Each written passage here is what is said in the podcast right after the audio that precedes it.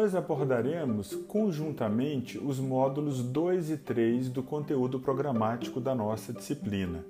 O nosso objetivo geral nos módulos 2 e 3 é entender em que consiste esse campo de estudos denominado Estudos de Gênero e Sexualidade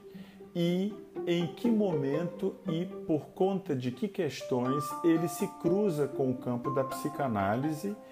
e também entender a questão da diferença sexual como a principal questão que produz convergências e divergências nos debates contemporâneos entre esses dois campos.